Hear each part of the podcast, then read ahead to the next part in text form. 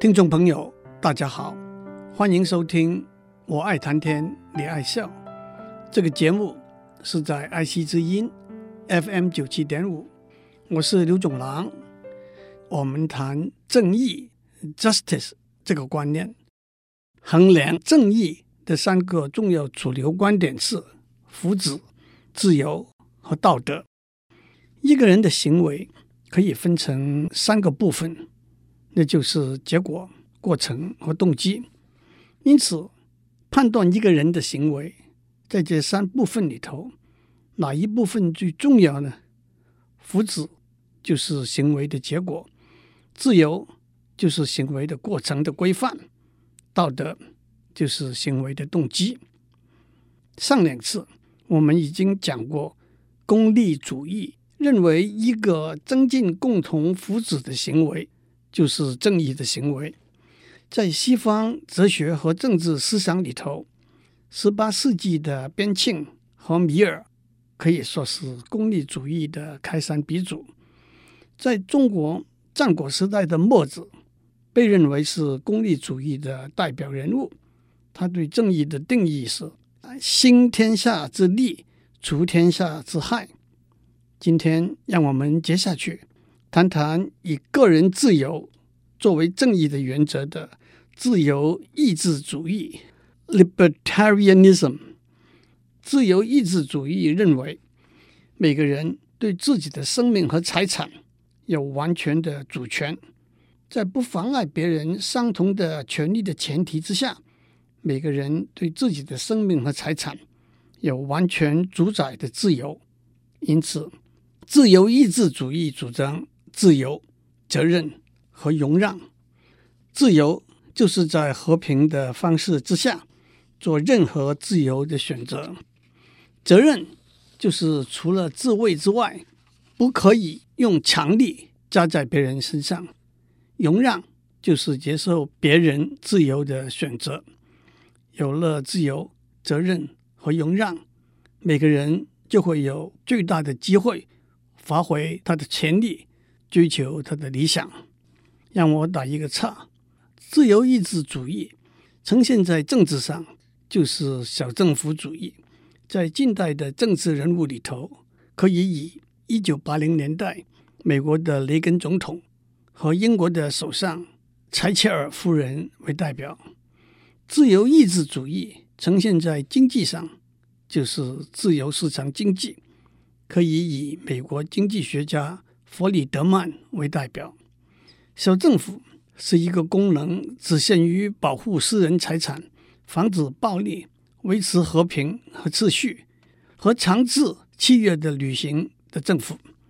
站在自由意志主义的立场，超过了这个范围，就是违反了正义的原则了。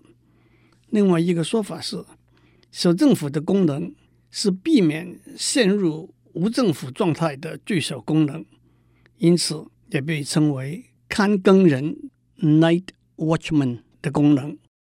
小政府避免中央政府的集权，主张把权力分散到州、市、镇上面去。自由意志主义有三个主要理念：第一，反对侵犯每个人拥有累积。转移财富的自由的政策和法令。第二，反对威权主义的政策和法令。第三，反对以多数人认同的道德标准来规范他人行为的政策和法令。让我们一一来谈。在任何一个地方，所得税的征收用来维持共同生活环境的安全和舒适是无可置疑的。但是收入高的人付比较多的税，收入低的人付比较少的税，是不是合乎正义的原则呢？支持功利主义的人会说，税收带来财富的重新分配，社会因而获得更大的共同福祉。支持道德论的人会说，富人帮助穷人是道德的行为，但是。支持自由意志主义的人会反对。首先，硬把富人的钱拿来帮助穷人，违反了他们的自由意志。侵犯了他们的基本权利。何况，即使站在功利主义的立场来说，当富人发现他钱赚的越多，他付的税也越多的时候，他们就会失掉努力工作、制造更多财富的原动力。那么，整体的共同财富反而减少了。二十世纪，一位美国哲学家 Robert Nozick 认为，财富的拥有只要合乎两个正义的原则，就是正义。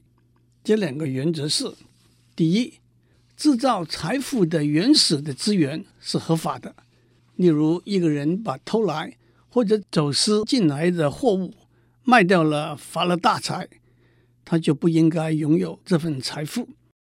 第二，一个人经由市场自由交易或者经由别人的赠与而累积了财富，他自然应该拥有这份财富。在满足了这两个正义的原则之下。不管最后财富的分布是如何不均匀，政府都不能够未经他的同意而抽取他的财富的一部分。Nozick 指出，虽然市场自由交易会带来财富不均匀的分布，但是那是合乎正义的，政府不应该插一手，企图做重新的分配。举一个例说，有一位青春偶像。师奶杀手的歌手小天王环岛巡回演唱一百天，常常爆满。我们假设门票收入的一个固定的比例归他个人所有，一百天下来，他的总收入是一千万新台币。当然，这一来，社会上财富的分布因此失去了均衡。但是，他的一千万是来自听众自愿的付出。政府凭什么要抽他百分之三十的所得税呢？首先，Nozick 指出，财富不均匀的分布是自由市场交易的必然结果。如果有人认为在正义的大旗之下，我们必须重新分配财富，那就没完没了，必须连续不断的修正自由交易带来的财富分布的结果。第二，政府拿走了小天王百分之三十的收入，等于是这一百天里头，他有三十天是白做的。那可不是等于他被强迫劳动三十天吗？那可不是等于他不是自己的主人，而是政府和社会的奴隶吗？主张财富重新分配的人会说：“让我们更仔细的来讨论这个案例。”首先，主张财富重新分配的人说。纳税不能和强迫劳动画上等号。如果你不想付那么多税，你就少开几场演唱会好了。主张自由意志的人说：“政府凭什么强迫我做这个选择？”一个有趣的比喻是：你晚上回家的路上遇到一个小流氓，小流氓说：“把手表给我，否则揍你一顿。”你得做一个选择。把表留下来被他揍一顿呢，还是把表送给他，免得被揍得头破血流呢？同样，开演唱会付所得税呢，还是不开演唱会免得付所得税呢？小流氓说：“我已经给你一个选择的机会了，但是选择是其次的问题，政府是小流氓才是不对的事。”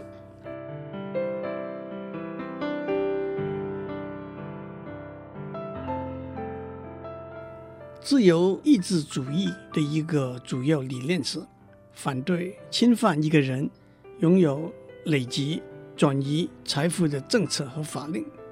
因此，自由意志主义反对经由赋税或者其他手段对财富做重新的分配。我们在上面讲过，主张财富重新分配的人说，纳税不能和强迫劳动画上等号。如果小天王不想付那么多所得税，他大可以少开几场演唱会，减少他的收入。自由意志主义者认为政府不应该强迫他做一个选择。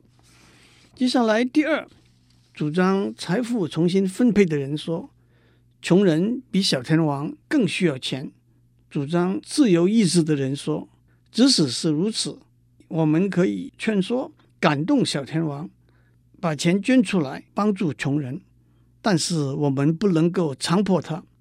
一个有趣的比喻是，每个人有两个健康的肾，虽然他只需要一个，没有人可以强迫他把另外一个肾捐给一个需要肾脏移植的病人。第三，主张财富重新分配的人说，演唱会不是小天王一个人的独角戏，他也靠负责音乐、舞蹈、服装和布景的团队的支持。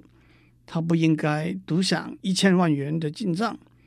自由意志主义者说：“首先，负责音乐、舞蹈、服装和布景的团队已经因为他们的贡献获得他们愿意接受的报酬，更何况这不能够推广到要小天王去和素未谋面的穷人分享他的财富。”第四，主张财富重新分配的人说。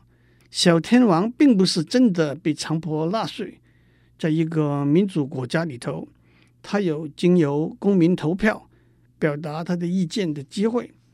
但是如果小天王投了票反对所得税的征收，但是税法还是得到大多数人的支持通过了，那么他还是得付所得税，可不是违反了他的自由意志吗？拿走他的钱是小。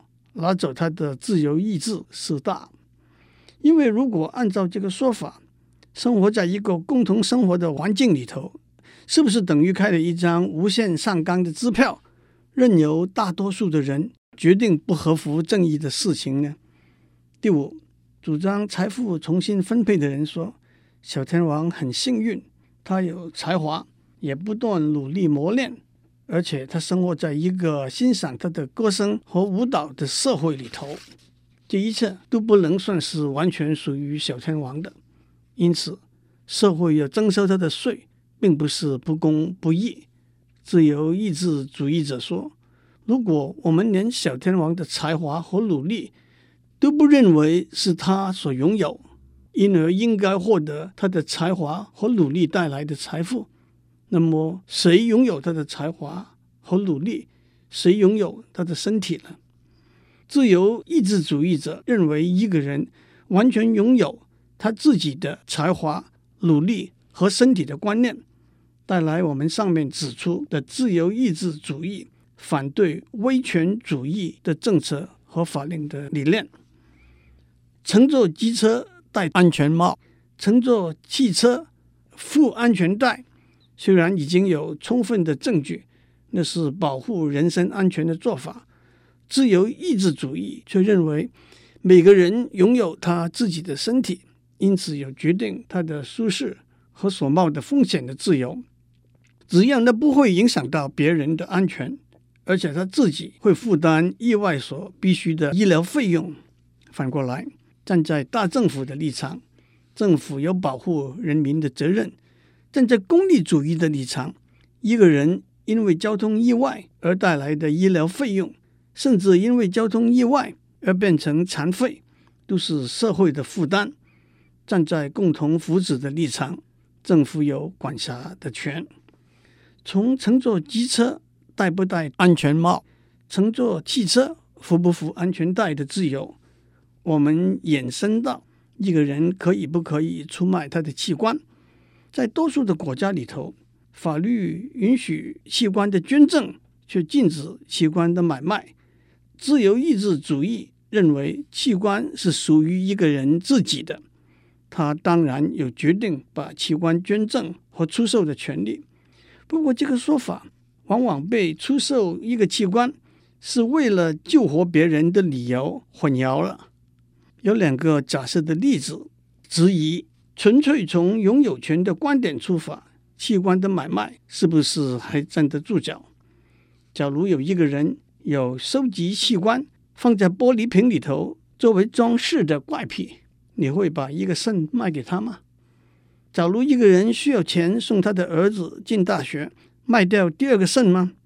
这第二个例子也并不是完全是虚拟的，一九九零年代，美国有一个囚犯要把他的第二个肾送给他的女儿，但是监狱里头负责对道德伦理事件做判断的委员会不予批准。接下去，站在自由主义的立场，法律不应该禁止自杀和帮助他人自杀。在这里，让我又再指出，这个说法有时会被安乐死。也就是解除身体因为疾病引起的痛苦而自杀的理由混淆。完全信奉自由意志主义的人，并不需要解除痛苦作为剥夺自己生命的理由。接下来，让我们谈自由意志主义反对以大多数建立的道德标准来规范他人行为的政策和法令的理念。例如，虽然大多数的人，站在道德的观点，反对娼妓或者同性婚姻的行为，但是自由意志主义反对禁止娼妓或者同性婚姻行为的法令。这个理念有两个要点：首先，我们已经讲了许多例子，自由意志主义反对多数人的意志可以凌驾个人的自由；还有，道德就是正义的说法。也只是主流意见之一而已。讲到这里，让我们用一个例子来看看自由意志主义的三个主要理念，那就是自由交易，每个人拥有他自己的身体，和每个人有他自己的道德标准，相互之间的关系。一九八五年，美国新泽西有一对夫妇，太太因为健康状况不适于怀孕。所以他们找到一位二十九岁、已经有两个小孩的妇人，同意以一万美元的代价，请她作为代理孕母。让我打一个岔，通常代孕是指由代理孕母提供卵子，经由人工受精，在代理孕母体内怀孕。妊娠代孕 （gestational surrogate） 是指。不由代理孕母提供卵子，而只是把体外受精的受精卵放置入代理孕母的体内。在这个案例里头，代理孕母签了一个合约，同意在婴儿出生之后放弃母亲的权利，让这对夫妇收养这个婴儿。可是，在婴儿出生之后，这位代理孕母改变她的主意，不愿意放弃她的婴儿。而且带着婴儿跑到佛罗里达州去，这对夫妇把案子提到新泽西州的法院去。法官的判决是：合约就是合约，必须遵守履行。因此，婴儿是属于这对夫妇的。他也回应了两个认为这个合约应该被视为无效的理由。一个理由是签合约的时候，代理孕母。对整个事情没有充分了解体会，而且当时可能因为钱的缘故影响了他的判断。但是法官认为，在讨论这个合约的时候，双方站在对等的地位，不能说某一方站在明显有利的地位。第二个理由是这个合约形同人口买卖，但是法官说，这个婴儿来自他父亲的精子。根本就是属于他父亲的亲生骨肉，不能说这对夫妇向代理孕母购买这个婴儿。代理孕母把案子上诉到新泽西州的最高法院去，最高法院认为合约就是合约，必须遵守履行的理由并不充分，但是却以基于这个婴儿的福祉为理由，还是判婴儿是属于这对夫妇的。不过，代理孕母有获得母亲的权利，可以去探访她的婴儿。二零零四年，当这位婴儿到达法定十八岁的年龄，他正式结束和生母的母女关系，完成了被收养的程序，而且也进大学读书了。在这个案例里头，第一位法官的判决是基于自由意志主义。人和人彼此之间可以自由的做任何的交易。最高法院法官的判决却是基于功利主义，以婴儿巨大的福祉作为最重要的考量。最后，让我指出，远在公元前五百多年春秋时代，中国思想家老子的政治思想“无为而治，正简行轻”，也就正和自由意志主义守政府的观念遥相呼应，值得我们去探讨。比较，祝您有个平安的一天。